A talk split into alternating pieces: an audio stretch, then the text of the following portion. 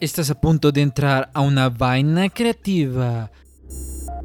Hola amigos, ¿cómo están? Les saluda Jean-Pierre y en este episodio especial les voy a estar compartiendo algo del baúl de los recuerdos, que fue una entrevista que tuve con Rubén Moya, actor de doblaje de Morgan Freeman, entre otros personajes eh, muy importantes.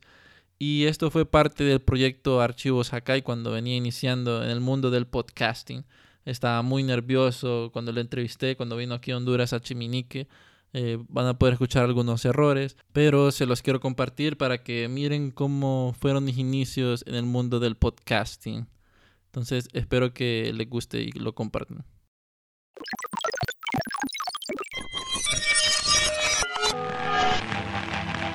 Kakaroto.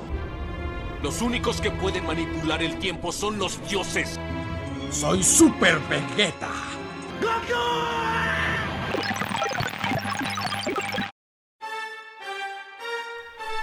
Bienvenidos a Archivos Hakai.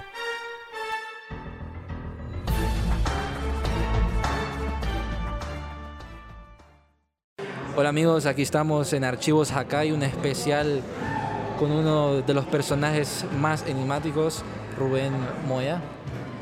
Aquí estamos con la voz de He-Man. En un tiempo también hizo la voz de Porunga, también hace la voz de Morgan Freeman. ¿Cómo está? Bien, bien, gracias. Buenas tardes a todos. ¿Cómo están? Un saludo de parte de Rubén Moya.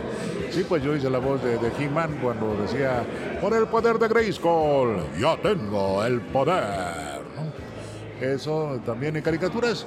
Realmente he hecho muy poco, pero, pero sí algo, algo como también me tocó el pez globo. Pero decía, uh, ah, ah, ah, uh, ah, ah, ah, ¿no? La canción así. Hice también a Cobra Bubbles, ¿no? En Lilo y Stitch, que decía, hasta ahora has estado protegida bajo el techo amable de mi paciencia. No, me tocó también el Zorg, ¿no? En, en Toy Story. Yo soy tu padre, ¿no? Y pues, pues más o menos he hecho algunas cosas, sí. Narraciones de Ripley, aunque usted no lo crea. Y cosas así, ¿no? El, el de Ripley. Yo me acuerdo cuando yo llegaba a la casa y ponía replay para escuchar y ver todo el programa, pero lo que más me recuerda es esa voz, aunque usted no lo crea. No me salió igual. No, no, pero ¿de qué decía lo extraño, lo fantástico, lo inesperado? Estas son las clases de cosas que un hombre llamado Robert L. Ripley nos dice, aunque usted no lo crea. Sí. Y fíjese que muchos fans nos preguntan, Eh, ¿cómo fue que lo escogieron a usted para dar el, la voz de doblaje a Morgan Freeman? Porque sabemos que es un personaje icónico en el cine, pero en el latino, si, yo creo que si usted no lo dobla y lo dobla a otra persona, no es lo mismo, no se siente lo mismo.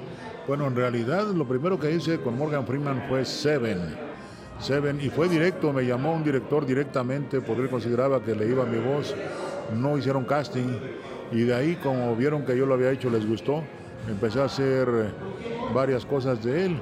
Lo hemos doblado varias personas, pero el que más lo ha doblado soy yo. Yo lo he doblado como unas cuarenta veces y el que me sigue como unas siete, cuando mucho, en cuestión de, de, de como fijo más o menos, ¿sí? Pero bien, todo bien. Digo, a veces eh, hay empresas que, que tienen a sus actores, tienen predilección por alguno y, y cambian, pero normalmente le toca a mí hacer a, a Morgan, ¿sí? Y también nos, nos preguntaban en Facebook, porque habíamos dicho que íbamos a tener una entrevista con usted, ¿cuál fue el personaje que más le gustó hacer doblaje y el más difícil? Eh, bueno, el más difícil, eh, Jack Palance, porque es un actor que, que siempre hacía gestos, se caracterizaba, muchas pausas, y el doblaje en aquel entonces teníamos que hacerlo de una sola toma. Bueno, sin equivocarse, claro, se podía repetir, pero si era larga, pues lo repetíamos treinta veces, ¿no? Y ahora no, ahora se edita con, pues con el sistema este de Pro Tools y es un poco más fácil, pero me dio una escuela maravillosa y, y además aprendía mucho en esos programas de replay, realmente cultura, cultura general y me gustó mucho, bastante, sí. Y fíjese que ahorita tenemos, bueno, somos parte de una comunidad de Dragon Ball y sabemos que usted un tiempo hizo a, a Porunga en la saga de Namek. Fue mucho tiempo porque ha hecho muchos personajes.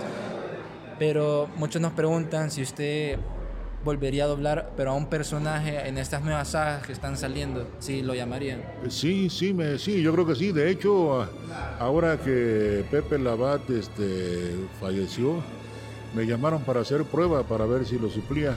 Pero yo creo que somos estilos un poco diferentes. Entonces, a mí en la realidad no me gusta imitar a nadie, ¿no? Y querían que lo imitara y no, no me gusta.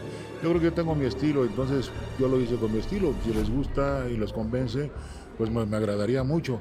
Pero es que imitarlo es difícil, es difícil y un poco complicado. No sé, siento, siento feo porque, porque en realidad pues nos conocimos y siempre estuvimos trabajando juntos. Sí, una... un personaje de un actor de doblaje que lo lamentamos mucho de lo que pasó, mucha de la comunidad de Dragon Ball lo siente bastante. Y digamos, si Lalo Garza viene y le pregunta, ¿te gustaría doblar a un personaje, a un superhéroe, a un villano? Ah, sí, yo trabajo con Lalo sin problema, ¿no? Lo vi la semana pasada, precisamente en las pruebas. No, cuál me gustaría es que desconozco cuál, cuál me gustaría, pero, pero yo creo que si él me necesita, me llama. E igual yo lo acepto con mucho gusto, realmente no tenemos ningún, ningún inconveniente. Sí, pues es, a mí me encanta mi trabajo, estoy enamorado de mi trabajo, más que de, de, de mi novia, ¿no? Por decirlo así. Entonces, pues, pues yo estoy feliz y sí, sí, sin problema. Sobre todo somos compañeros, somos una familia, ahí no, no tenemos fricciones con nadie. Sí. Bueno, Rubén, ya para despedirnos, eh, nos gustaría que nos... bueno, que se pudiera despedir con, un, con el personaje que más le gusta a usted, a la afición de Dragon Ball y que está en Latinoamérica. Uy, ¿qué les puedo decir? La verdad es que son muchos los personajes que me gustan, pero Ripley siempre, siempre me marcó, me dio una escuela y creo que se identificó, porque cuando yo hice a Ripley eh, tenía que veintidós años y doblaba a Jack Palance, que tenía sesenta, entonces ahí más o menos mostraba yo mi calidad histriónica. Y bueno, lo que le puedo decir es que pórtense bien para que no tengan que confesarse, ¿no? Aunque ustedes no lo crean. Bueno, amigos, él fue el cómico Rubén Moya y esto es Archivos Hakai especiales con entrevistas. Saludos. Bueno, que escucharon esa pequeña entrevista. Yo lo escucho otra vez y me pregunto qué rayos estaba pensando cuando hice la introducción que dije un enigmático personaje. O sea, yo me acuerdo bien que me quedo viendo así como, ¿qué, qué onda? Pero creo que fueron los mismos nervios, que no tenía ese intro eh, programado.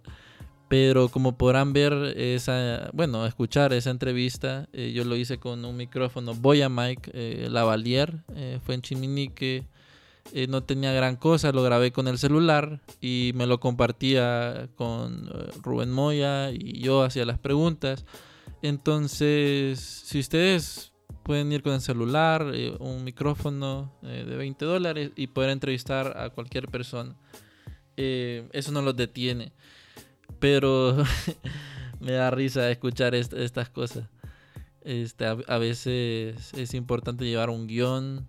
Eh, bueno, siempre es importante una introducción y un final, eso se los recomiendo, pero espero que les haya gustado esta entrevista y ánimos, que el mundo del podcasting sigue creciendo y, y nos chequeamos a la próxima.